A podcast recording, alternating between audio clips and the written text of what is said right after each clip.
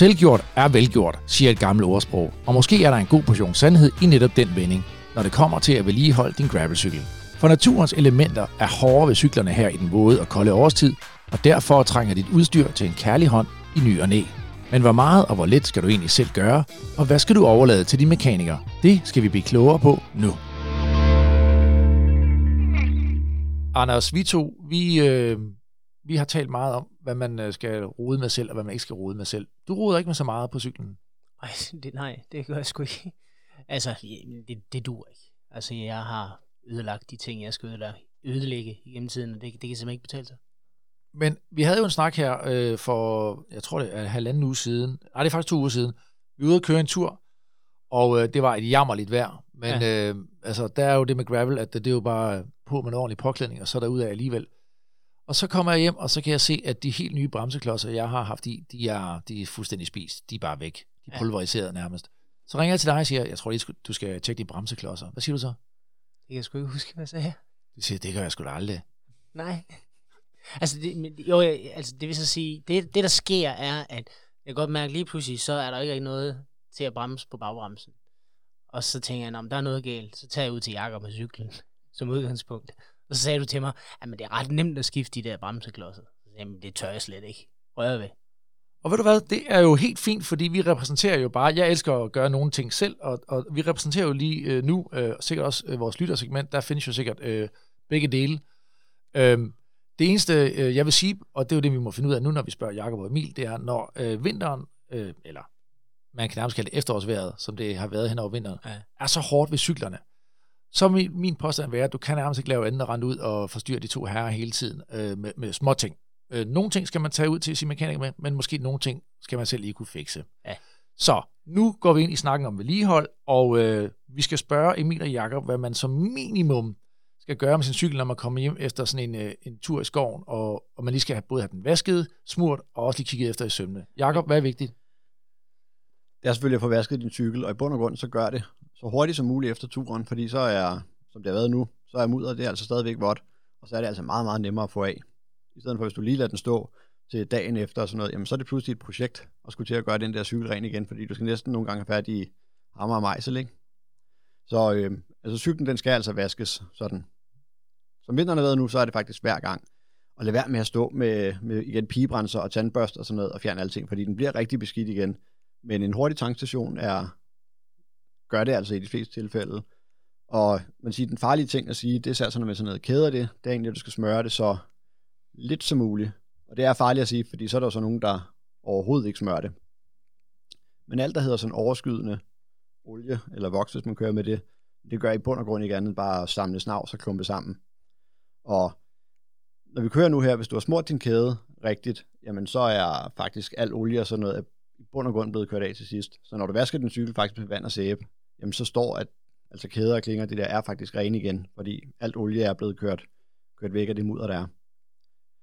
Og hvad, altså, hvis jeg kigger sådan på det, for mig er der den hurtige vask og den lidt grundigere vask. Den hurtige, den består netop, som du siger, af sådan en form for, enten gå ind på tanken, eller bare lige gå hjem, skylle cyklen over, så jeg får den lige skyllet godt igennem, bruger en blød børste, tør den af med en tør viskestykke, og så lidt smørelse på. Yes. Så er den klar til næste gang, tænker jeg. Den grundige, det er den version, hvor jeg kommer hjem, tager begge hjul af, får givet noget degreaser også, så jeg ligesom kommer til bunds på kæden og på kassetten, og så får smurt den, og så på med hjulene igen. Det er den, jeg kalder den grundige. Ja.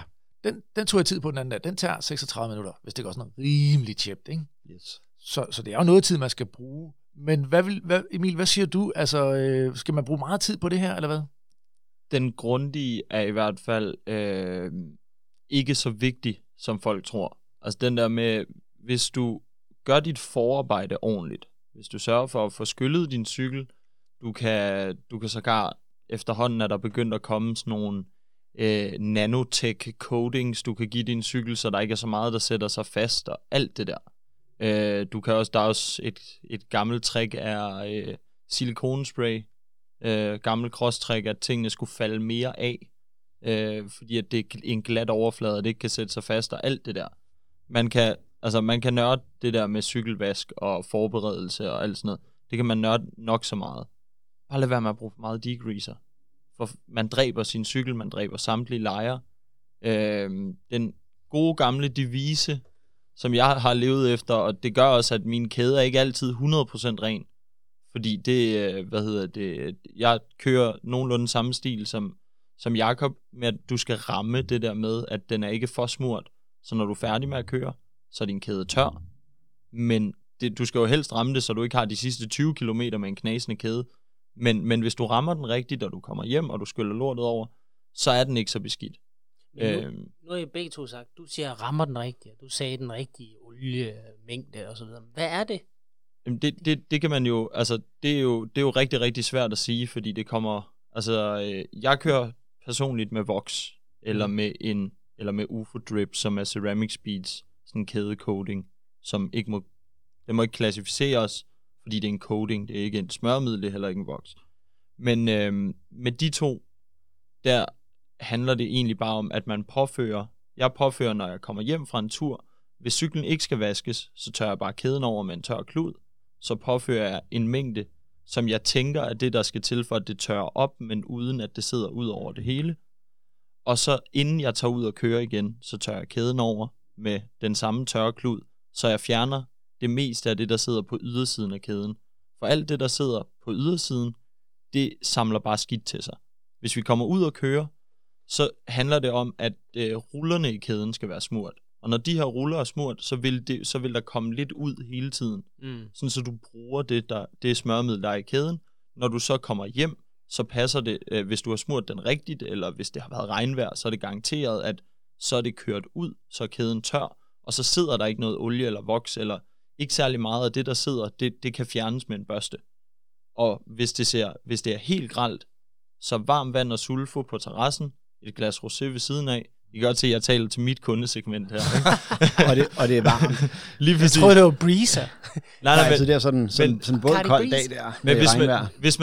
Men hvis man tager den om vinteren, så selvfølgelig skal det overstås hurtigere. Står der også et par frække solbriller og flasher-tatoveringer? Ja, du er sindssyg, mand. Okay, altså, jeg har bare kastet så meget som overhovedet muligt.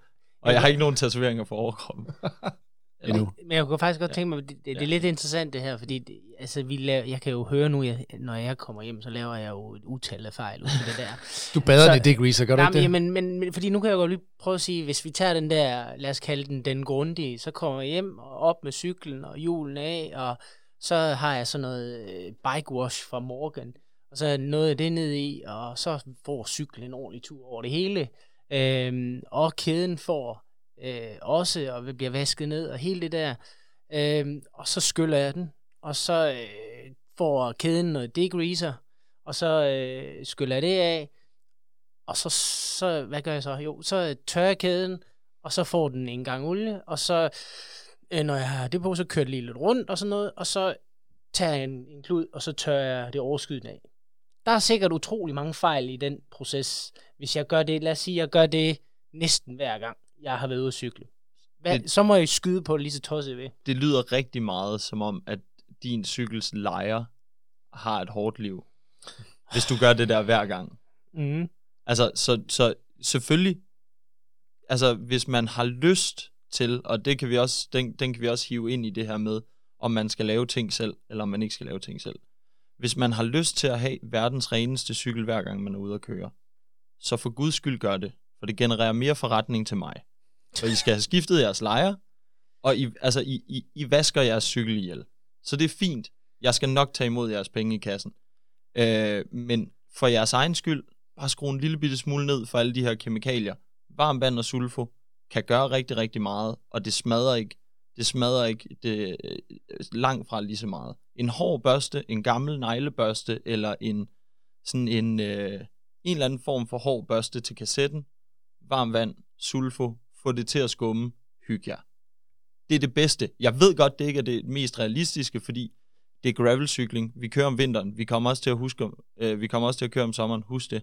Men bare få det overstået. Selvfølgelig om vinteren kan det godt være, at man tager degreaseren et par gange, men skyld den ned, og så lad være med at være fanatisk om, der sidder en lille bitte smule mudder inde i gaffelænderne. Det er fint. Den bliver beskidt igen. Og så det der med olien der, Fordi så kan det være, Jacob, du lige kommenterer på det. Fordi yes. jeg gør jo så det, så gør jeg det, når færdig, og så tør det overskydende af. Men det lyder lidt på Emil, som om man så skal lade det sidde, og så tør næste gang, inden man kører. Det kommer an på, hvor tør din kæde er. Okay. Ja. Altså i bund og grund, at sige det med olien, så er det, den med kluden er altid en god idé, fordi den fjerner altså lige det overskydende. Ja. Men gør det nødvendigt. Jeg tror desværre, der er ret mange, der ligger i de to vidt forskellige ender af rengørings. Sådan. Der er dem, der bare overhovedet ikke gør det, og så er det dem, som mine nævner der næsten gør det for meget, og så gør de det måske for meget på den forkerte måde. Og så er det bare, at man får i bund og grund får vasket sine ting i stykker. Personligt der er jeg der med sulfon, som det nævnt, at den er sådan gåsøjne modstander af. Den er jo i bund og grund lavet til at vaske tallerkener med madrester, og synes jeg desværre... Fedt og olie. Ja, men sulfur har desværre også tendens til at lægge belægning på tingene. Så der bruger jeg altid en sæbe, og det er jo egentlig ikke nogen mærker, men brug en, der er lavet til at vaske cykler i. Fordi jeg har netop sådan noget med skivebremser og der hyl og sådan noget, har jeg personligt aldrig problemer med selv. Og jeg bruger kun cykelspecifikke rensemidler. Men du bruger så heller ikke nødvendigvis sæbe hver gang, vel? Altså, Ikke til den personlige. Der er det nogle gange på tankstationen. Generelt altid der, når du vasker din cykel med sæbe, jamen skal du altid huske gåsøjne enten at vaske den af med vand, eller skylle den af bagefter, så du får skyllet alle de rester af. Men på tankstationen, der er jo også sæbe i det vand, der kommer ud der, ikke? Jo, men rigtig mange tankstationer har netop sæbe og ren vand. Og du bruger det ren vand? Jeg bruger sæben til den første vask, okay. Og så får den lige en stand med vand bagefter. Ja. Det er tankstationsvasken. Jeg vil altså lige sige til mit sårede forsvar herovre. Det er en dårlig vane, jeg har tilegnet mig på utallige landsholdsture, hvor man ikke havde andet. Og så er det blevet sådan en ting, der bare har siddet fast, at hvis jeg skal råde folk til noget, så det kan alle forholde sig til. Altså du behøver hvis du husker at skylle den ordentligt over, så behøver du i princippet ikke at købe Morgan Blues Bike Wash, hvis vi skal ud i det. Jeg har den i butikken, jeg vil hellere end gerne sælge den. Det er bedre end sulfo. Men alle har sulfo, så der er ikke, det er den der, det er på devisen, der er ingen undskyldning for ikke at have en ren cykel. Og det var også der, vi startede, fordi altså igen, vi ved jo godt, at vi alle sammen sikkert har nogle bedre halvdele, som synes, vi bruger ufattelig lang tid på det her cykling. Så hvis man er ude i 3 timer, så har du også brugt en halv time på at gøre dig klar. Og når du så kommer hjem, så skal du hvis du tager den grundige, så går der 3 kvarter med at få din cykel renset og ren og alt det der. Og det er jo bare der, hvor Anders og jeg er nysgerrige, og forhåbentlig også på nogle af lytternes vegne. Hvad er det minimum, vi skal gøre, for at den cykel, den ikke dør, men at vi heller ikke skal, vaske den ihjel? Altså, den hurtige vask gør det jo for meget. Det er altså kun et par minutter per tur. Og så tager man på en tankstation eller sådan noget, så opdager konen det heller ikke. Nej. Og den grundige, hvor langt skal... Altså okay, så hvis vi kigger på sådan en månedsspand, så kan man bedre lige forstå det. Vi har en måned. Mm. Hvor mange af de grundige vasker skal der til? Jeg ved ikke afhængig af, hvad man kører, men sådan, kan man sige... Altså, groft vil jeg sige 1 eller 2 om måneden, hvor man sådan... Jeg sad og tænkte det samme. Der er nogle koner, der bliver glade nu, ikke? Jamen, tidsoptimeringen. Nej, vi har bedt dem om tidligere i programmet at slukke, så de lytter ikke mere. Vi kan invitere dem ind igen. Ja. Til alle koner. I må godt tænde for podcasten igen nu. Nu må I. Der kommer jo også et koneprogram på et tidspunkt. Det har vi jo helt besluttet.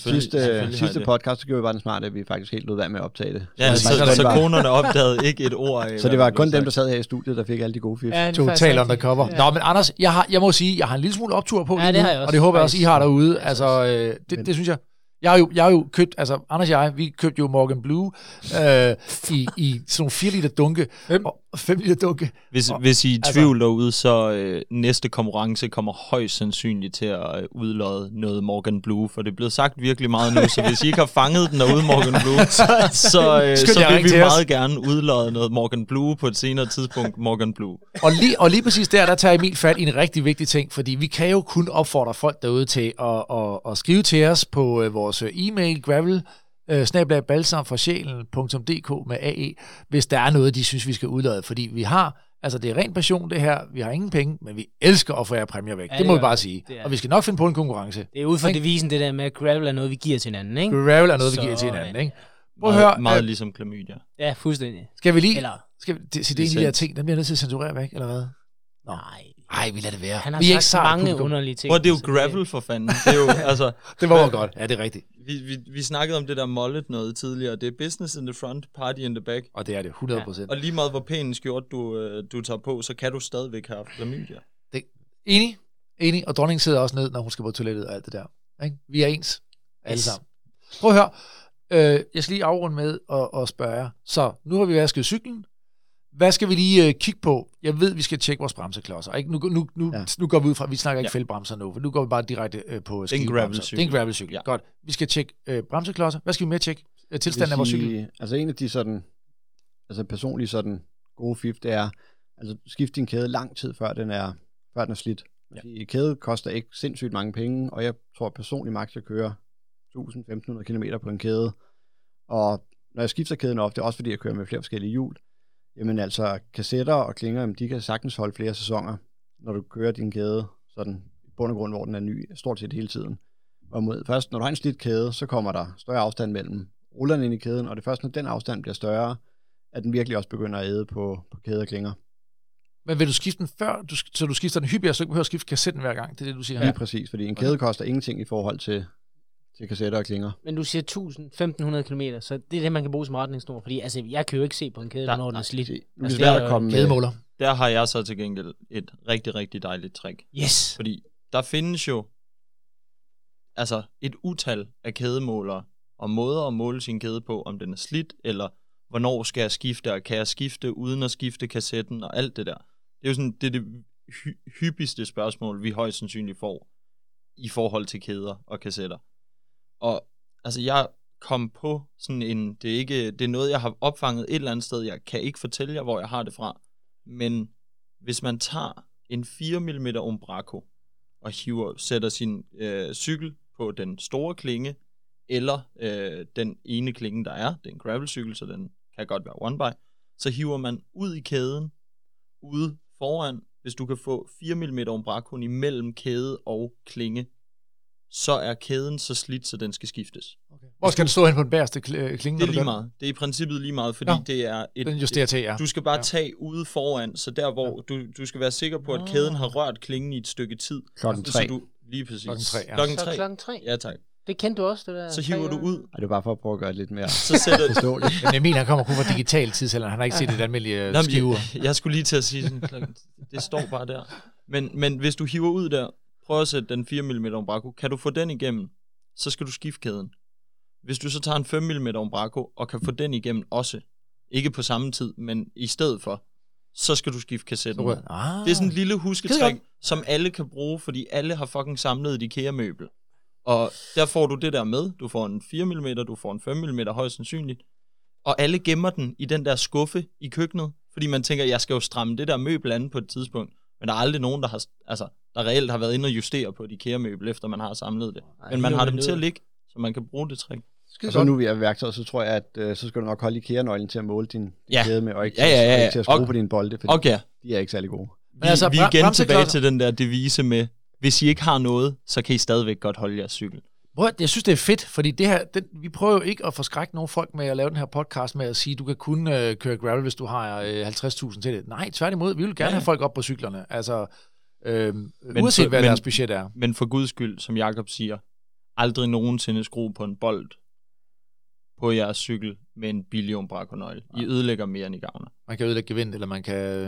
Du ødelægger hovedet. Ja. Om det er en Torx, eller om det er en Umbraco. Hvis nøglen er billig, så kommer den bare til at køre lortet i stykker. Du er ikke. Godt, så bremseklodser, tjek dem hver gang man kommer hjem. Det er nok en god regel. Og så er der kassette og kæde, man skal kigge efter. Yes. Og så er der en ting på rigtig mange gravelcykler, som jo er hydrauliske bremser.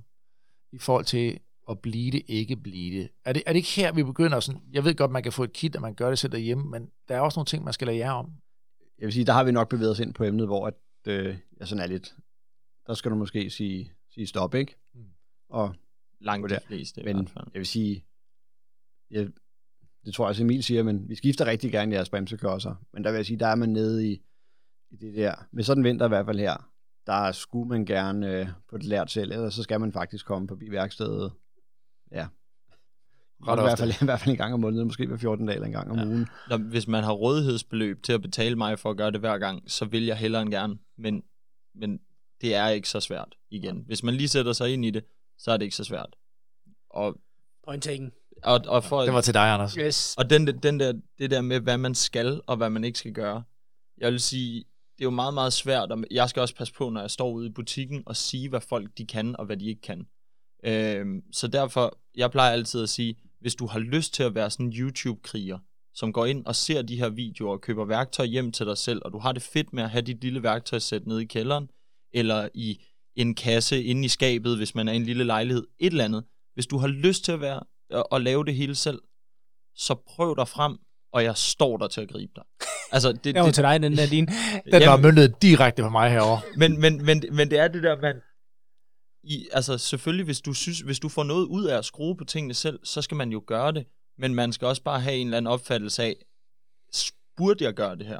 Altså, hvad sker der, hvis jeg går i gang med det her? Fordi jeg har haft folk, der har prøvet at bleede deres egne bremser, som så ender med at poppe et stempel ud, fordi de ikke har haft den bleed-blok, de skulle have haft og sådan noget. Eller jeg har haft rigtig, rigtig mange gange, hvor folk har bleedet deres bremser. De har skiftet cykel fra første gang, de købte deres bleed-kit, og så havde de et SRAM bleed-kit, og så havde de lige fået en Shimano-cykel, og det passede ikke rigtigt på, men på en eller anden måde fik de alligevel møjet et eller andet ind, og nu kører nu er deres bremser underlige. Og det er fordi, der er rigtig meget af sådan noget... der er nogle systemer, der kører på nogle væsker, og der er nogle systemer, der kører på nogle andre væsker. Og du skal for guds skyld ikke blande dem. Nej. Fordi det kan de ikke holde til.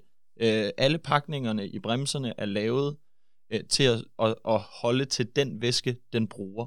Hvis du putter SRAM-væske i Shimano, er det noget lort, og hvis du gør det omvendt, er det også noget lort. Så derfor skal man også huske, at der er bare noget... Ja. Du skal have noget viden, inden du begynder at pille ved bremser. Lad os bare sige det sådan. Hydrauliske bremser er ikke nemme. Men endelig, I kan sikkert finde alt på YouTube, og der er nogen, der har forklaret det bedre, end jeg nogensinde kan. Men har I lyst til det, gør det endelig. Når det går galt, så står jeg der til at gribe jer. Vi slutter den så smukt der. Jakob, er der noget, du vil tilføje, eller skal vi ikke bare, eller hvad? Jamen altså, man kan næsten sige, giv den gas, ikke? Jo. Vi sidder og gnider os i hænderne her, og det er meget det samme. Altså, den der, de første par gange, folk skal sætte tubeless, og de har set nogle YouTube-videoer, og de kommer ned. Nå, men jeg skal bare have de der dæk. Har du nogle ventiler, noget sealant? Og, Nå, men jeg har jo kompressoren, jeg bruger til at blæse cyklen over, men når jeg har vasket den, der står jeg og dobbeltgnider mig, fordi det er det værste, man kan gøre. Så blæser du alt vandet ind i lejrene. Men, altså, det er meget det samme. Gå hjem og hygge jer. Vi ses om 2 timer. Altså... Jeg siger ikke, det er sådan hver gang, men det sker. Ja. Det sker. Godt så. Tak. Godt. Jamen, det var vedligehold. Ja.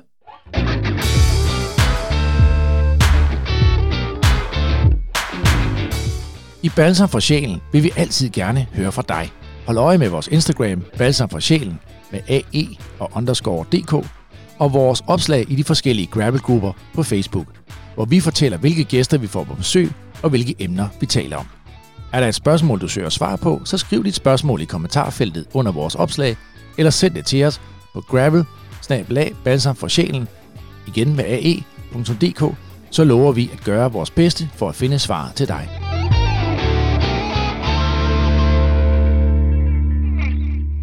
Yes, prøv at høre, snakken den kører rigtig godt, og vi snakker også lidt længe, så det kan være, Anders, at den her podcast bliver delt op i 2 dele, men det gør heller ikke noget.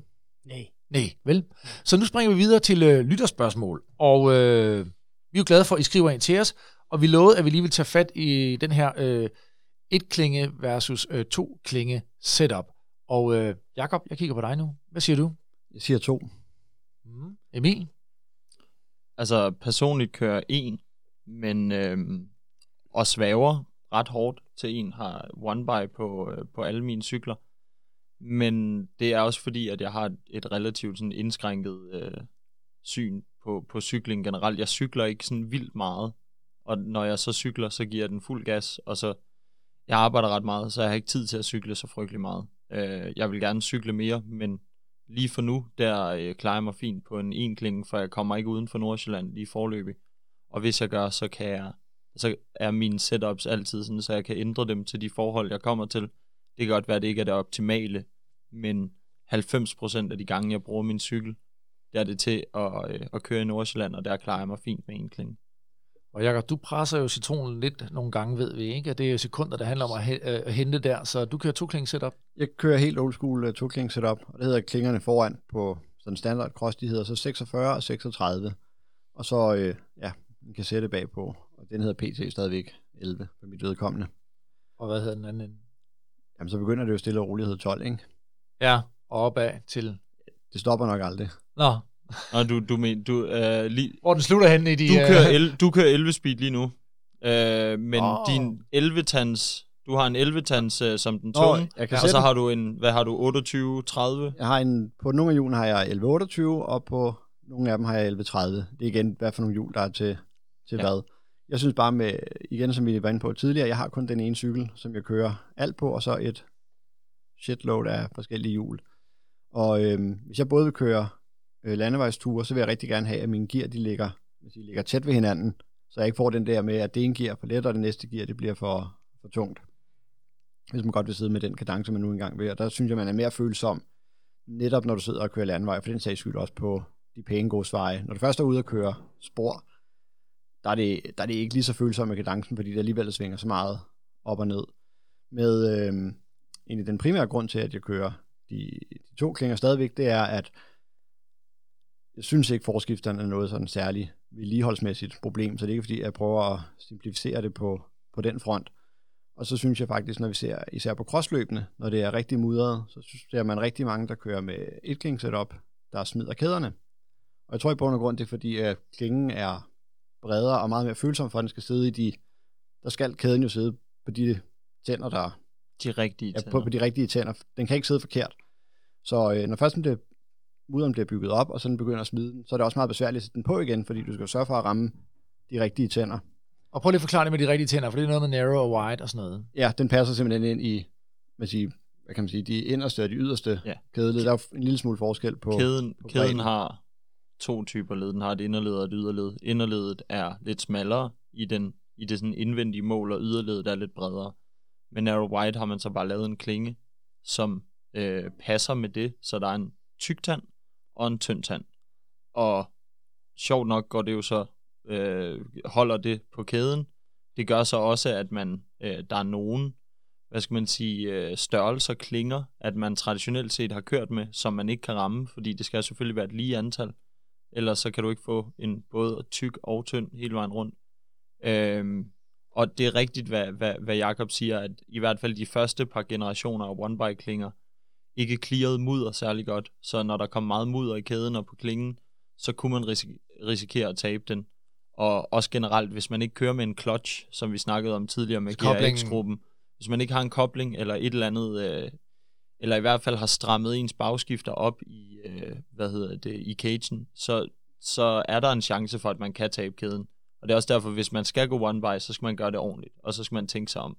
Ellers så er, to klinger er stadigvæk det er et simpelt setup, hvis forskifteren er justeret rigtigt, og hvis det er en elektronisk forskifter, så skifter den bare. Altså, så længe den er justeret ordentligt, og det er ret nemt på en elektronisk, så skifter det, og så kan det godt være, at du taber kæden ned på den lille klinge, men så har du den store, så har du forskifteren til at gribe kæden, og så har du den til at skubbe den op igen. Du skal ikke selv i gang.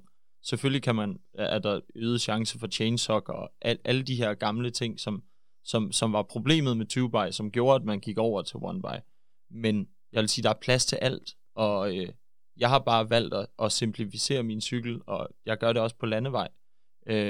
Alene af den grund, at jeg ikke føler, at jeg har brug for det. Altså, jeg har ikke brug for en klinge mere, for som Jakob siger, han kører med en 46-36. Jeg har en 46 på den, altså one-by setup på min gravel, og så har jeg en 11-30 eller en 11-32 bagpå. Det er et tungt gear, men igen, meget. Vi har ikke særlig mange bakker i området, og de er ikke længere, end at hvis man virkelig møjer til, så skal man nok komme op. Og det har altid været min kørestil, at hvis der kom en bakke, så skulle lortet bare overstås. Mm. Og så hader jeg at løbe tør for gear i den tunge ende. Altså, jeg er relativt eksplosiv lille fyr, så derfor så vil jeg vil gerne sidde der, og jeg vil gerne have det der gear til lige at kunne nive den udenom folk. Fordi vi er konkurrencemennesker. Det er de fleste, der cykler en lille smule. Jeg overvejede et kling setupet forrige sæson, og var sådan igen fordi det ræs, jeg troede, jeg kunne spare en hel masse vægt på at fjerne forskifter og fjerne den lille klænge. Og så lavede jeg simpelthen en klassisk Excel-ark, hvor jeg tastede vægten ind på de dele, jeg er på nu, og så vægten på de nye dele. Og der er rent faktisk både bagskifteren med clutch er væsentligt tungere, og hvis jeg skal have en større kassette på, er den også væsentligt tungere, så one-by-setupet endte faktisk med at blive en tungere løsning, end at have de to klinger.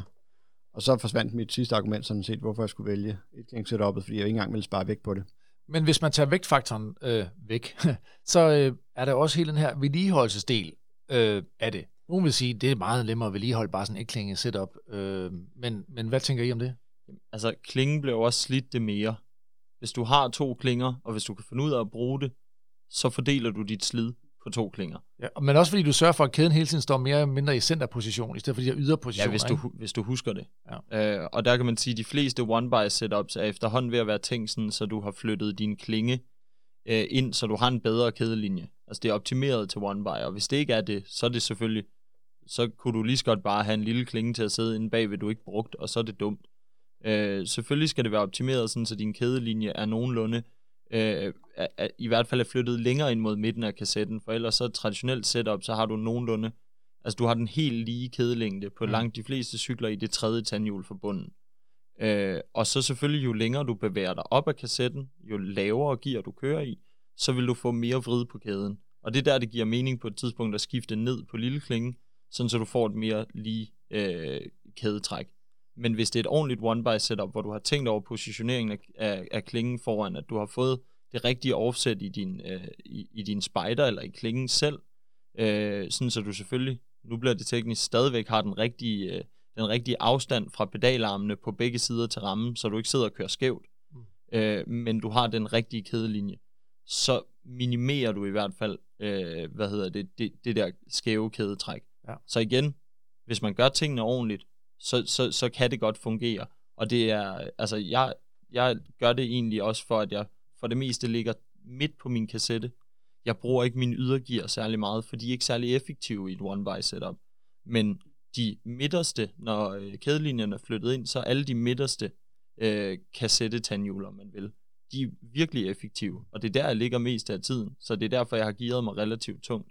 Og så så kommer jeg op på den der 30-32, når der kommer en bakke. Og så skal der bare rives nogle watt, og så er det overstået. Ja, for jeg tror mange, altså det kunne jeg se, når folk skrev ind, der er mange, der kører med den her 42, altså nu snakker vi ikke længe setup, 42 foran, og så sådan 11-38 bagpå. Ja. Det er sådan meget gængs. Der er rigtig mange, og det er jo igen også nok lidt en fejl, fordi at gravelcykler bliver lavet til, altså OEM-setupet er meget gravelet. Altså det er, du kan nærmest bestige Kilimanjaro på cyklen direkte ud af kassen, ikke? Det har vi ikke brug for. Så der er rigtig mange, der kører med rigtig store kassetter og rigtig små klinger, og de lægger egentlig ikke mærke til, at det er et problem, før de skifter de her kassetter ofte, fordi de ligger og kører på deres elver hele tiden, og den bliver slidt, og når jeg skal træde fra drengene i den sidste spurt, så takker den over. Det er fordi, du ligger nede på en elver. Der er 11 tænder at fordele slid på. Hvis du flytter længere op på kassetten, så procentvis, så holder det længere, fordi du har flere tænder at fordele det på. En god idé er i virkeligheden måske at kigge lidt bagud en gang imellem under turen og se, hvor ligger min kæde hele tiden, ikke? Og så simpelthen sige, det, altså der er måske i virkeligheden nogle tandhjul der er helt spild. Det er jo det, et one-by-setup tvinger dig lidt til at stille spørgsmålet, er jeg gearet rigtigt? For ellers så gør du, og det er jo igen tilbage til det der, hvis man gør tingene rigtigt, hvis du sørger for kædelinjen, hvis du sørger for, at din gearing generelt er det rigtige til dig, så er det et setup, hvor det er nemmere at finde ud af. Altså mit største problem er også, at jeg sidder, når jeg kører max, så sidder jeg bare og trykker på knapper. Altså, jeg har trykket på min D2-forskifter ved en fejl, fordi jeg fandme bare skulle skifte gear. Jeg havde lige kørt på en cykel med E-tab ugen før, og så sidder jeg og vipper med venstreluften, og så får jeg skiftet på lille klinge på et vigtigt tidspunkt, ikke? Altså, det, så nu har jeg sat det op sådan helt. Lige for tiden kører jeg faktisk bare med det almindeligt på højre hånd, at jeg kun har de knapper, der virker. Men sidste sæson kørte jeg sat op, at lige meget hvilken knap, jeg trykkede på venstre side, der skiftede jeg til lettere gear. Lige meget hvilken knap, jeg trykkede på højre side, skiftede jeg til tungere gear. Ja. Fordi så kan så selv når jeg går på sådan noget primal hjerne med puls 270, så kan jeg ramme den rigtige knap. Altså, så det er jo, Men det er jo bare, fordi jeg er idiot. Nej, men prøv at fordi der er jeg fuldstændig med dig. Altså, jeg kører jo sram på min aerocykel, landevejscykel der, og jeg elsker bare, du ved, venstre, det er, du ved, den ene vej, og højre, det er den anden vej. Og det er super, super simpelt. Jeg forstår det. Og når jeg kommer over på min Shimano, så begynder det igen, som du siger. Så ryger jeg rundt på forskifteren. De solgte den jo ind til mig. Altså, jeg har en sokker for motorsport, siden jeg var lille, ikke? Altså, der er en fed følelse af, at det er sådan, det der paddle shift ting med, at du gang i den ene side, og så i den anden side, så skal det fungerer godt. Tungere. Er der noget, Anders, du brænder ind med? Skal vi hoppe videre fra et klinge, to klinge? Jeg synes, vi kom sådan rimelig godt rundt om det. Hvad siger I?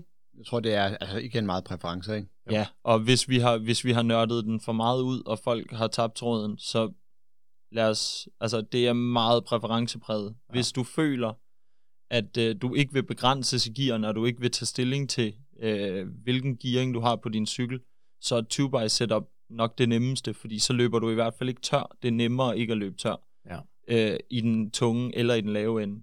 Hvor hvis du har et one-by, så bliver du lidt nødt til at tage stilling til det.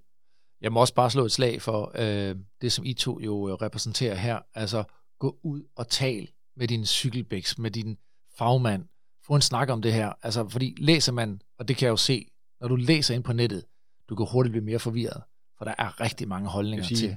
Sådan en rigtig god Facebook-diskussion får man jo ikke noget ud af. Der er det jo bare, bliver der typisk stillet et spørgsmål af trådstarter, og så tager folk ellers bare og råber deres mening ud, og der er sjældent noget konstruktivt i sådan en. Du kan finde svar for både for og imod det hele. Det er alle typer rytter i virkeligheden, ikke? Altså, hvor man, den, der sikkert har stillet spørgsmål, han er jo en type rytter, ikke? Altså, og det skal man jo altid tage udgangspunkt i, hvad det er for en, der stiller spørgsmål. Det, du beskriver der, det er meget den oplevelse, folk får, når de kommer ned til mig.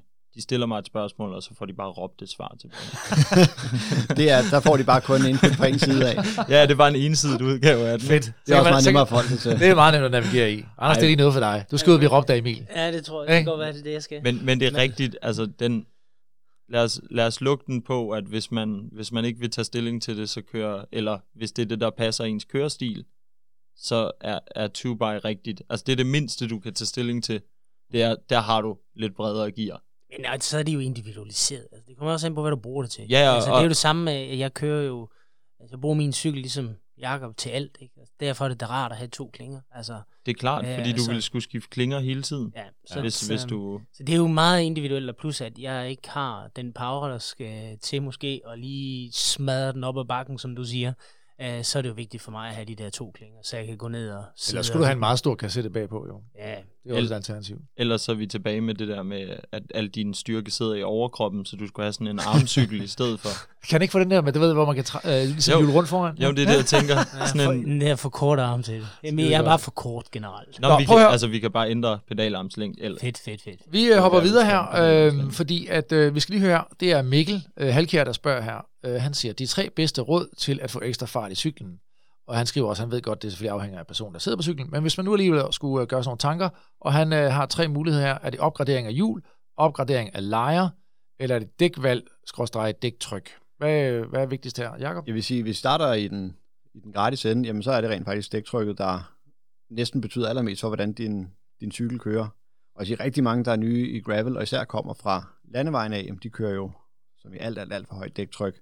Der er jo mange, hvis de kører 3 bar, så synes de er til den lave side, og de har det nok måske bedst ved at smide 4 eller 5 bar i deres gravel. Der synes de jo virkelig, de er gået langt i forhold til de 7-8 bar, de kører på landvejen. Men altså langt det meste, hvis jeg kører sådan helt hurtigt grus, jamen, så ligger jeg måske på de der 2,3-2,4 bar. Og der synes jeg, at den er sådan hård at køre på, og jeg vil helst ikke på de ujævne sektioner. Der synes jeg, mister alt for meget fart og kraft i det. Jeg havde faktisk en dør på crosscyklen, hvor jeg egentlig havde sådan en næsten, skal vi kalde det sådan, teknologisk tilgang til det, hvor at jeg kørte ud til skoven med, det tror jeg havde pumpet 2,5-3 bar i de der crossdæk. Det er jo igen smallere, så der er de lidt mere følsomme for trykket. Og så kører jeg min træningsomgang, og der tror jeg, jeg kører de hvad jeg nu skal, og der kører jeg en omgang, nu siger vi bare, den kører jeg på 6 minutter omgangen. Og havde alt for højt tryk, men nu var jeg startet på intervallet, så jeg gad jo ikke at begynde at stoppe og lukke luft ud. Det gør jeg så, da jeg kører det første interval, og så tager jeg justeret dæktrykket ind til det, jeg mener er det rigtige til det, jeg kører der. Og der bliver det altså hævet 15-20 sekunder af omgangstiden ved fuldstændig de samme watt. Så man siger, der betyder trykket jo sindssygt meget for farten i cyklen. Det høje dæktryk, det er jo bare Du mister både kontrol og til dels også komfort, men nu når vi snakker fart i cyklen, så er det høje tryk, der mister du bare rigtig, rigtig meget energi ud i, at cyklen rent faktisk hopper rundt og ikke har kontakt til underlaget hele tiden. Preach. Sådan, og jamen Mikkel. Så lige et spørgsmål, ja? Fordi er der forskel på dæktrykket, når man kører med slange versus tubeless? Altså, man siger, det tryk, du kører med, er i bund og grund det samme, men med tubeless kan du tillade dig at gå lavere, fordi du ikke skal være så bange for det gennemslag, der kan komme, hvis du rammer sten og rødder, hvor du slangesætteroppet typisk får det, man kalder for snakebite. Ja. Det siger, at slangen simpelthen bliver nævet. Der skulle du være ret uheldig for at lave snakebite på tubeless-setuppet. Der skal du virkelig knalde igennem. Altså, jeg vil sige, jeg fik jo den oplevelse, da du, Jacob, fordi du satte tubeless på min, og jeg har jo, som tidligere nævnt, en crossramme, men vi kunne lige klemme den op på 35 mm på tubeless. Ja. Og den fornemmelse, der var, da jeg satte mig op på den cykel med tubeless setup og 35 mm med kun 2,5 bar i dækket, var en helt anden følelse. Jeg havde jo kørt rundt med 33 mm crossdæk med slange i, og helt sikkert også et dæktryk på i hvert fald 3 bar. Ja. Og det var en verden til forskel. Der er jo rigtig mange, de føler, at cyklen ruller bedre ved det høje tryk, fordi dækkene synger en lille smule mere, og det føles bare hurtigere. Men faktum er bare, at det rent faktisk ikke er hurtigere. Og når vi er ved sådan noget dæktryk, så det er gratis at eksperimentere med. Så jeg vil sige, prøv at lytte til det, vi siger en gang imellem. Det er rent faktisk bare med gode intentioner. Så tag ud og prøv at køre en rundstrækning, der har lidt forskellige, og så prøv at køre de der 2 bar eller sådan noget dækket, og opleve, hvordan det er i forhold til de 3-4 stykker, du altid kører rundt med. Og hvis du bare synes, at det bare virkelig er noget værre lort at køre med det rigtige dæktryk, jamen fred være med det, så pump 4 bar i igen. Og jeg håber da også, at mine konkurrenter gør det samme, fordi så har jeg en klar fordel.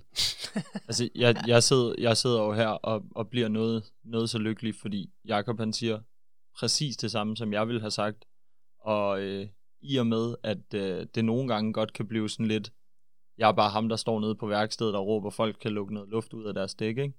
Så kommer den fra en anden kompetent herre her, så jeg håber vitterligt, at alle lyttere sætter sig ned og tænker grundigt over at lukke noget luft ud af deres dæk. Sådan. Mikkel, jeg håber, det var svar. Vi har også lige fået en, der spurgte til, sealant. Bedste type sealant. Jakob, du på Facebook så, at du var lige ude og jamen, vi kom jo til at løfte sløret for noget, og altså, der er jo et hav af forskellige sealants derude, og jeg vil sige, rigtig mange af dem, når du tager orange seals og stains, og de gør det faktisk alle sammen ret fornuftigt. Der tror jeg tit, det handler mere om held, om man punkterer eller ej. Igen kan vi lige vende lynhurtigt tilbage til dæktrykket. Jeg tror, mange af dem, der har dårlige erfaringer med, de synes, de punkterer hele tiden på noget. Det er sådan, man har lyst til det der sidespørgsmål, siger, hvad har du kørt rundt med af tryk? Fordi hvis du kører rundt med 4 bar i din graveldæk, så rammer du den mindste lille flintesten og sådan noget, vil den jo lave et relativt stort cut i dækket, fordi dækket simpelthen bare vil sprække. I forhold til det rigtige tryk kan det også give efter for meget mere. Men tabte jeg tråden. Bedste sealant. Eller i hvert fald, jeg vil sige, er der nogen, man skal undgå, eller der er nogen, der er bedre end andre? Eller? Personligt har jeg 3 stykker, man skal undgå, og jeg tror, produktet faktisk er det samme. Det har lidt forskellige farver, og det dufter også lidt forskelligt. Nu når jeg siger duft, så kommer vi lynhurtigt ind på Mock-Off, så vi altid dufter af en kosmetikbutik. Ja, Hubba Bubba. Ja. Generelt død og ødelæggelse kan det også dufte. Altså, de har en eller anden, ting med, at der skal hældes parfume i alt, hvad de laver. Og lad os bare sige, hvis du står derhjemme og bruger lidt plejeprodukter en gang imellem, så kan det da være meget lækkert, at det dufter sådan, er det minty fresh, det her? Altså, det er fedt nok. Men hvis du står i det hver dag, som mig og Jacob gør, så bliver det kvalmt og ulækkert, og deres produkter er af svingende kvalitet. Så ikke noget ondt om Mock-Off, men bare lad være med at hælde det der duft i. Vi behøver det ikke. Men hvis vi vender tilbage til sealanten, så for en del år tilbage, der kom Finish Line med en ny sealant, som jeg selvfølgelig skulle prøve det. Jeg fik en vareprøve fra leverandøren, og jeg tror, jeg når at køre maks et par kilometer på landvejssetuppet og får en punktering, der simpelthen er så lille, hvor jeg faktisk ville være i tvivl, om jeg var punkteret med en slange. Og det der sealant kunne ikke stoppe noget som helst. Så det bliver lynhurtigt skiftet ud til et af de andre mærker, og så holdt jeg mig langt væk fra det. Så da jeg var løbet tør her, da jeg startede op og skulle finde en ny producent, så jeg ikke skulle have for forskellige leverandører hele tiden, der læste jeg en masse anmeldelser på nettet og faldt over Mock-Off sealanten, som jo fik så gode anmeldelser, at det stort set kunne skære dækket over på midten, og det kunne stadigvæk lappe det. jeg får det hjem og står og synes, at det minder en lille smule om Finish Line, udover det så nu var lyserødt og duftede af tyggegummi og parfume. Synes jeg er virkelig svært ved at få dækkene til egentlig, og bare allerede sætte op og få til at holde tæt. Så allerede der er en sådan en lille smule skeptisk omkring det, men det lykkedes ved også at smøre silensen udvendigt på dækket mellem dæk og felt for at få det til at forsejle siderne. Og da det endelig lykkedes, så kommer jeg ud på en tur og har allerede fået smidt det i nogle kundecykler og får igen en punktering, der sådan er til den lille side, og det vil ikke lappe noget, bare sådan pisser også. Og når faktisk at komme ind på den samme tur, hvor Michael Mørkøv, som jeg faktisk havde lavet et par hjul til, og lykkelig havde puttet Mokov-silenten i og fortalt om, at det simpelthen bare fik topanmeldelse alle steder. Sendte en pæn video af sit dæk, hvor du bare kan se, det stod og boblede hele fældkanten rundt. Og der måtte jeg bare den der krybe til korset og sige, at du kommer ned og får skiftet til noget andet, og må lige skrive til de 3 andre kunder, at prøv, det der jeg har solgt, og det er altså, noget lort. Det er noget fuldstændig lort, og jeg må bare tage den på min kappe og bruge tid, og så smide noget andet silent i. Hvad endte med at smide i så? Jeg endte med at smide Orange Seal i, som er et af de der, det er en af klassikerne, og det fungerer fint. De har været der siden starten.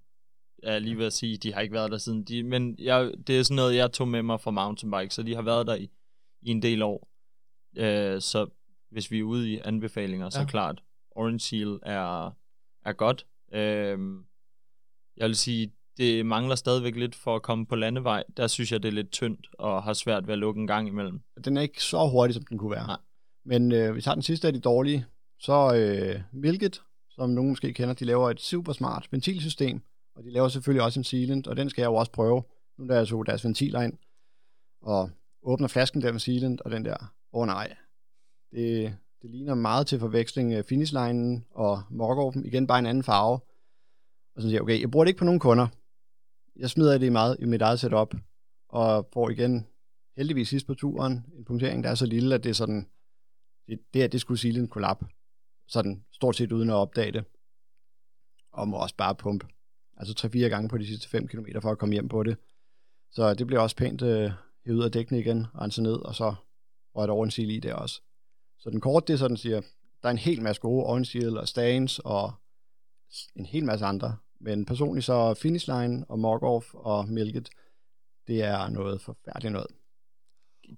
Generelt set vil jeg sige, jeg har fundet frem til sådan en lille konklusion af, at hvis det er for tykt, så fungerer det ikke. Altså så skal der et for højt, altså så skal der en for stor mængde sealant til, for at du har noget, der realistisk er i nærheden, når du har en punktering, eller det har lyst til at komme ud igennem hullet. Så altså vi har selvfølgelig også Milkets ventiler, fordi de er geniale. Og vi havde også deres sealant. Det er ikke noget, jeg bruger mere af samme grund. Og jeg vil sige, jeg havde nogle kunder, som fik det til at fungere fint, som aldrig har haft problemer med det. Men jeg havde også nogen, hvor det var et problem, så derfor har jeg fundet frem til, at det der, når det bliver for tykt, så har det for svært ved at komme derhen. Hvor Orange Seal er dejligt tyndt, og det har de her, sådan nogle små glimmerflager.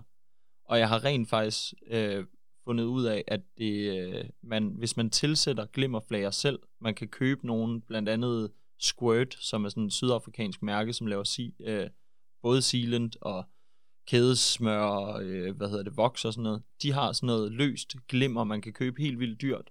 Man kan også gå i Panduro Hobby og købe sølvglimmer og hælde i, hvis man har lyst. Den er gratis til alle fædre derhjemme.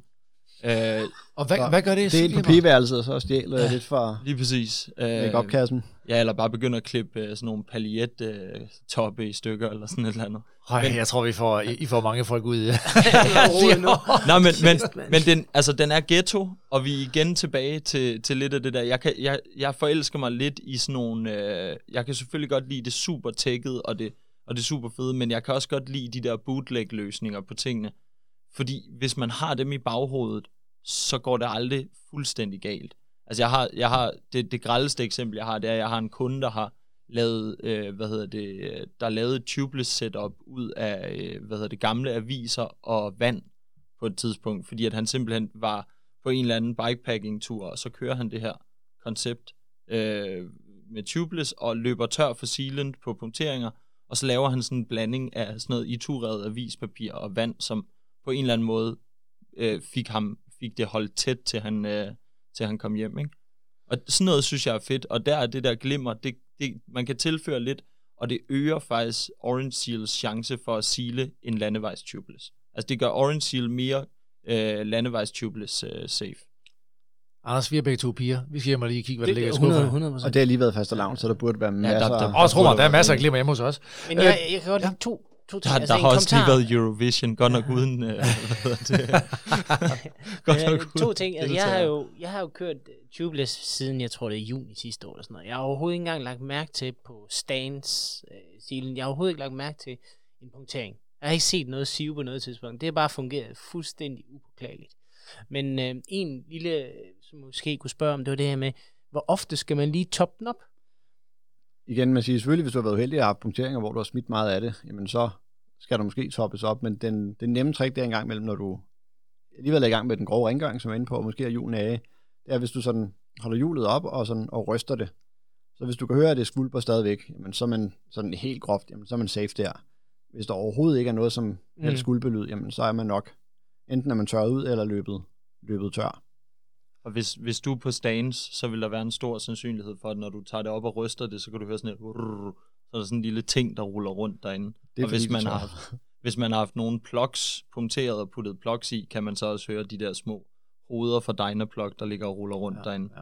Men stands har en tendens til, når det tørrer op, hvis det bliver gammelt, så samler det sig i sådan en lille kugle, som ligner en alien, du så kan pille ud af dit dække bagefter. Især hvis det har fået CO2. Det er sådan en klassisk CO2-ting. Og så hvis det lige er alien, er blevet toppet lidt med glimmer og sådan noget, ikke? Så bliver det rigtig fedt, ikke? Nå, men der er jo glimmer derinde i forvejen. Det bliver bare en mere glimret alien, der kommer ud. Ja. Super.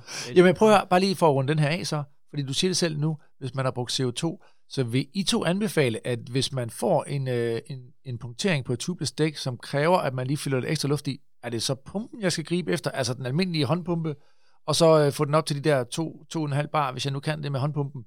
Er det det, jeg skal, eller kan jeg godt bruge en CO2? Det vil sige, altså personligt kører jeg selv bare rundt med en helt klassisk minipumpe. Og den ene, det er selvfølgelig, at der kan jeg nemt justere tryk op og ned, hvis jeg nu har kørt i skoven, og så ved jeg, at jeg skal ud og have en lang tur på landvej hjem.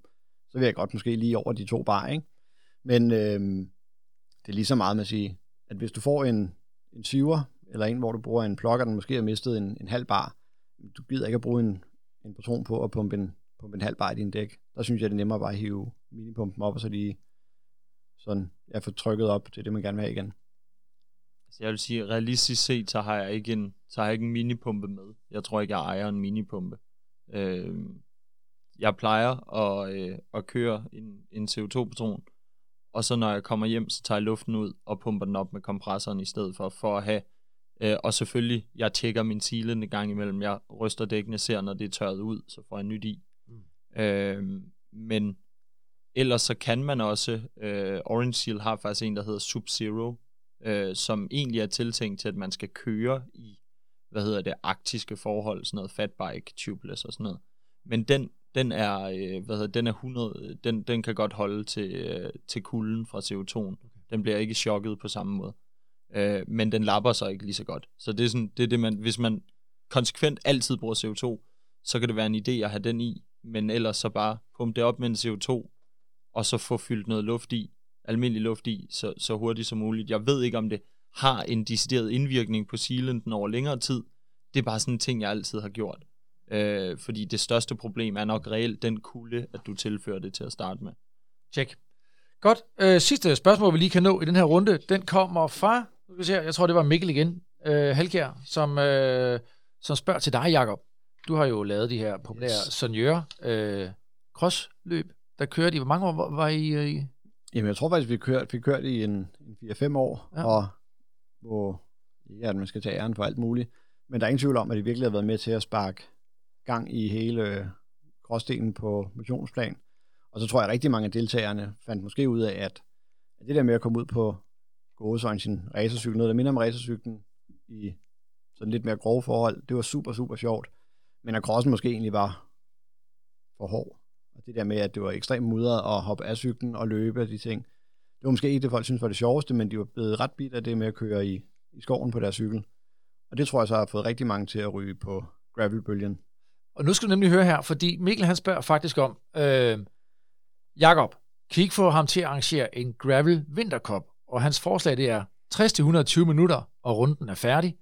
Runder med tons, skarpe sving, korte hissige bakker. Ikke en crossrunde og ingen løb. Så man skal altså, han vil gerne have, at man bliver siddende på cyklen. Og han siger, 4-6 afdelinger fra oktober til marts. Han forstår faktisk ikke, at det allerede findes. Han skriver også, at jeg ved godt, sådan en udtalelse kan virke lidt tabu her i gravelverdenen, at man rent faktisk gerne vil ud og konkurrere og træne hårdt og målrettet, hvor det ikke bare handler om at nyde naturen. Men har du noget under opsejlingen eller hvad? Der bliver altid arbejdet lidt i kulissen på nogle sjove, spændende ting. Og jamen, altså, sådan Jørkoppen var jo super sjov, og den var meget sådan nemt tilgængelig, fordi det var muligt for alle at køre. Vi havde de der forskellige startklasser, alt efter hvor hurtigt man kørte. Med ruterne, vi var jo også sådan forholdsvis konservative, så de var så nemt tilgængelige for også for begynderen, og ikke kun det skulle være hardcore cross. Men der er en del arbejde i det, må vi nok erkende, og når det trods alt er arbejde, så bliver man også nødt til at have en vis fortjeneste på det, og der synes jeg desværre nogle gange, når man læser på nettet, med, når det bliver snakket startgebyr og sådan, og det virker det næsten som om, at dem, der arrangerer løb, hvis de laver penge på det, jamen, så er det jo næsten røveri. Men at der er ikke nogen, der kan arbejde gratis og bruge masser af timer på noget bare for fornøjelsens skyld. Så folk bliver, nu er vi lige væk fra Søren Jørkoppen, men man bliver nødt til at betale noget for, at de der løb bliver arrangeret, fordi dem, der laver løbene, lægger vildt mange timer i det, og jeg synes, det er en lille smule groft at være fornærmet over, at dem, der laver de løb, de også tjener penge på det. Så der er jo ikke nogen, der går på arbejde gratis, og dem, der laver løb, for dem er det jo rigtig tit gratis arbejde, og altså, hvis du tager DCU-løb med licens, der er det desværre rigtig tit næsten en underskudsforretning at lave løbene. Så, så betal nu det koster, og så have det fint med dem, der lægger mange timer i det, de rent faktisk måske tjener en lille bit smule penge på det. Der er ikke nogen, der bliver millionærer af at lave cykelløb. Men du har måske noget, du har snakket i gang med nogen, er det sådan, jeg skal forstå det? Der bliver snakket, og det er egentlig om at føre den. Man siger, Søren Jørkoppen voksede, og vi ville godt lave større og flottere setup hele tiden, og det blev bare rigtig tungt, sådan rent arbejdsmæssigt at få det til at hænge sammen. Ruterne ville vi godt have mærket meget mere op, fordi i bund og grund bare fordi det så godt ud, og det gav en fed oplevelse. Men det var svært altid at samle de der sådan 10-15 frivillige, der gad, uden at få noget som helst for det, at bruge en hel søndag i kulden og mudder på at sætte ruter op. Men så synes jeg da, at vi skal bruge vores lytterskare nu. Det tænker jeg også, den lægger vi ud, den der. Når man, hvis altså, Jacob laver noget, så har vi lytterne til det. Lytterne. Skriv ind til os på alle mulige måder, som I kan få fat i os på Instagram, på vores gravel@balsamforsjælen.dk. Hvis I gerne vil støtte sådan et projekt, så kan det være, at vi kan få Jacob til at lave det. Så kan det være, der sker noget igen. Nå, men altså, tilbage til rødderne. I bund og grund, så lyder det jo til, at vi har en lytter der, som har han har hele konceptet. Så i stedet for at sidde og ville have folk til at gøre ting, så altså, der er ikke noget, der kommer til en her i verden, uden at man rykker på det. Så hvis du har et koncept, og hvis du tænker, at det der er noget, der er andre end kun dig selv, der vil være interesseret i, så gør det. Altså det er jo det fede ved gravel, at vi er stadigvæk så tidligt i det her, at kulturen vokser. Så det vil sige, hvis du skal have succes med et eller andet, så skal du skyde nu.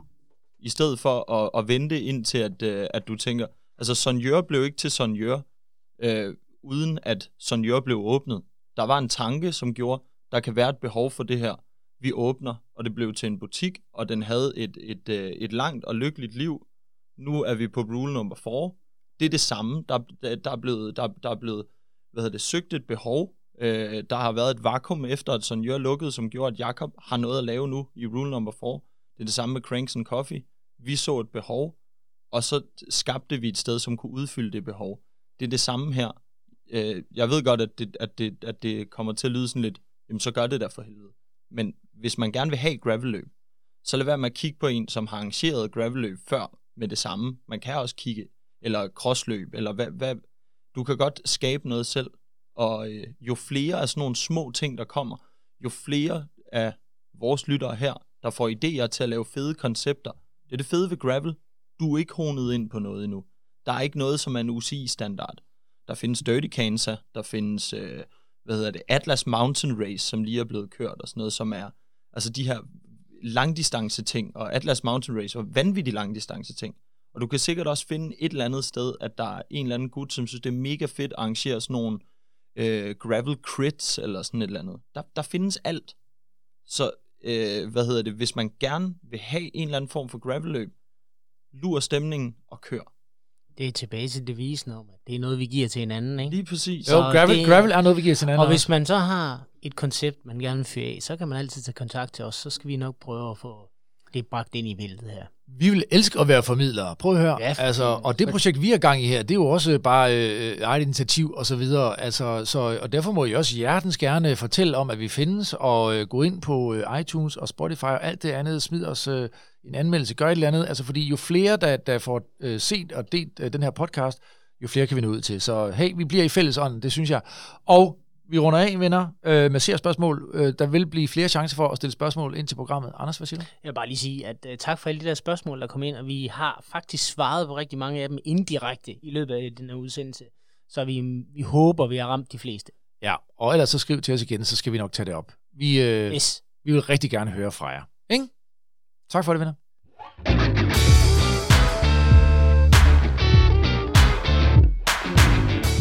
Den, der sagde, det handler ikke kun om at vinde, har formentlig sagt det efter at have tabt. Og med disse ord er det blevet tid til dagens lynquiz.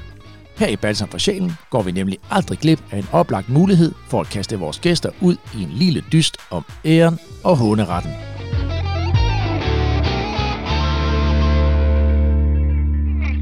Ja, Emil og Jakob.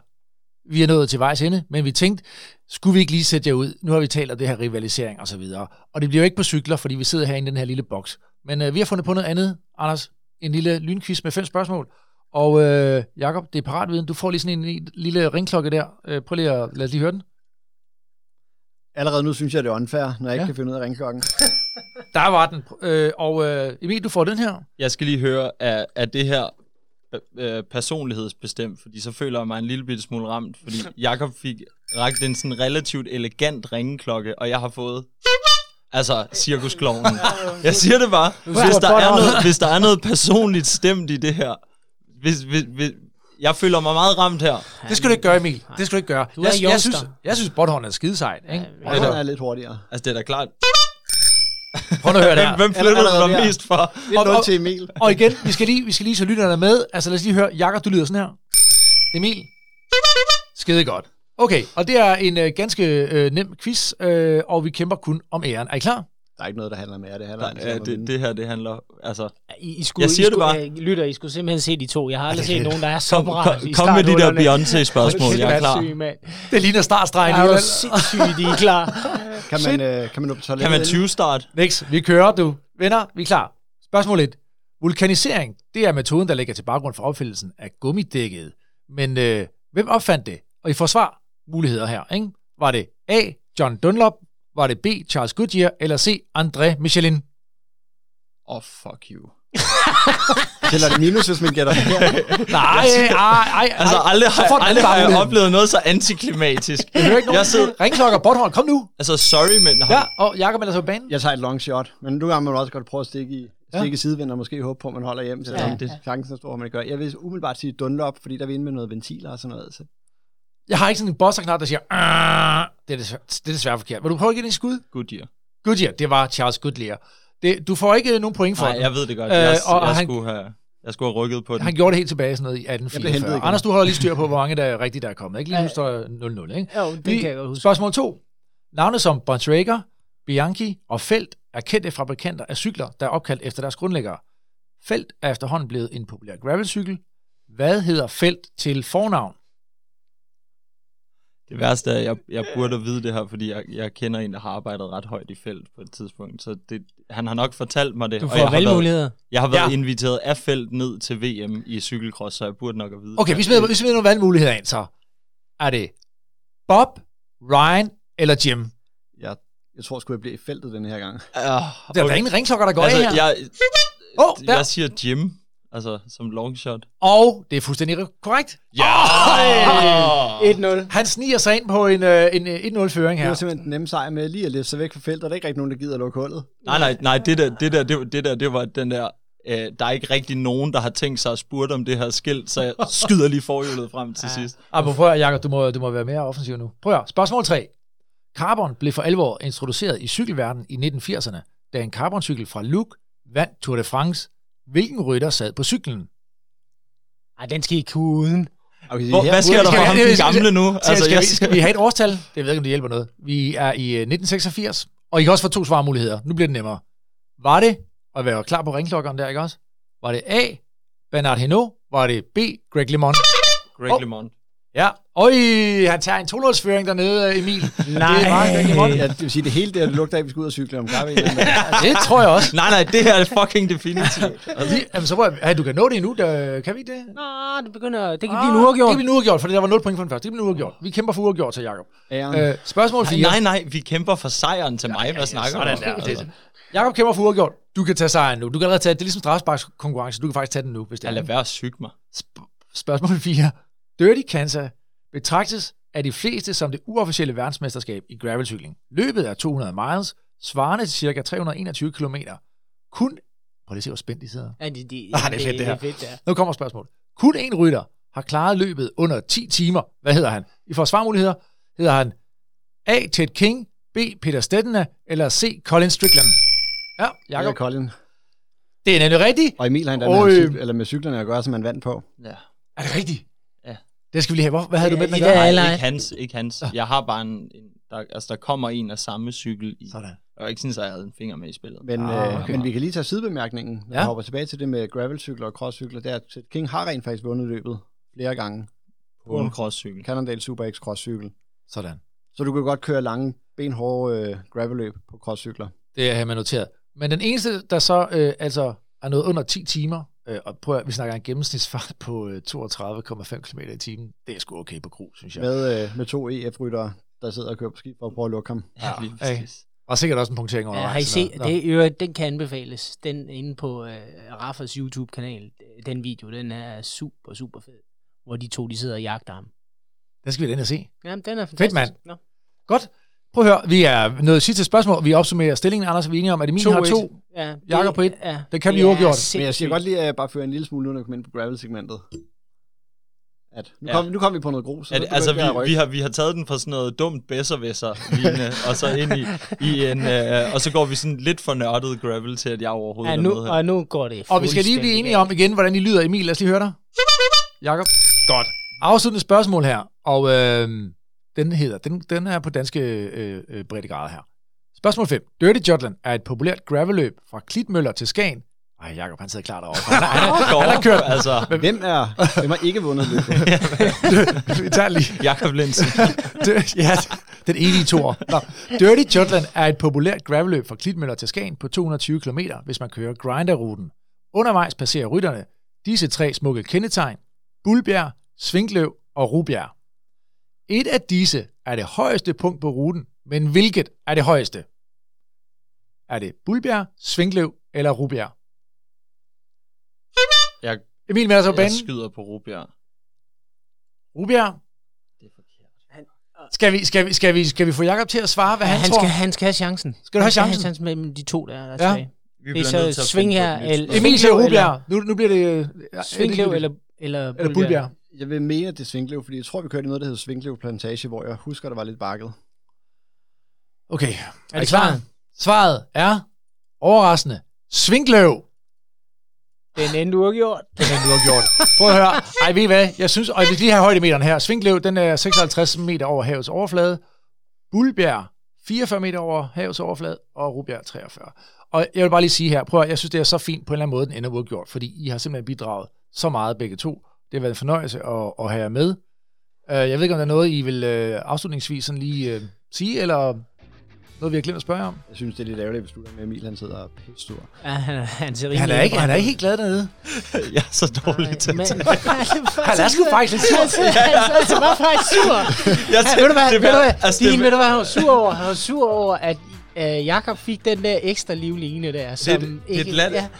Jeg synes, vi skal have et afgørende spørgsmål. Altså... Vi kan ikke slutte den sådan her. Jeg er alt for meget konkurrencemæssigt. Det kommer til at næme mig. Jeg synes, den skal ligge der. Jeg kan godt lide, at den ligger ulmer der. Det, jeg gerne vil sige, det er, at jeg har været utrolig glad for, at vi i løbet af det her program har set en rød lampe hele tiden. Ja, det er faktisk, ja, godt. Det er faktisk rigtig dejligt. Det er dejligt. Vi har også været, altså vi har været, der bliver virkelig meget klippearbejde, fordi vi har været så bange for den knap, den ikke er blevet rørt siden den blev tændt. Ja. Det er skønt. Prøv at høre, og med det også bare at sige, altså tusind tak Emin og Jakob, fordi I kom og var med os. Det har været en kæmpe fornøjelse. Og også kære lyttere, tak fordi I lytter med. Det sætter vi så meget pris på, og nyd så det satans liv, fordi du får kun en chance. Husk, I kan sende jeres ris og ros til os her på gravelbalsamforsjælen.dk. Og så er der kun én ting at sige. Husk vores konkurrence, der kører lige nu.